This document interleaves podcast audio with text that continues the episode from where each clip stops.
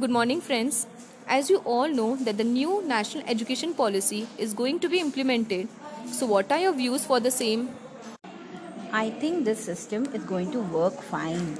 The old structure of the 10 plus 2 education system will be revised as 5 plus 3 plus 3 plus 4 system. Um, there is no rigid separation between arts, science and the commerce stream. Thank you.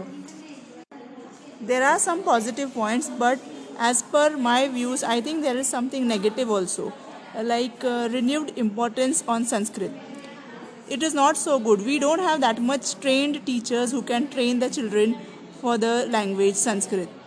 The main language, uh, main language formula that is, uh, children should not only learn their mother tongue, but they should be having the knowledge of the other language too.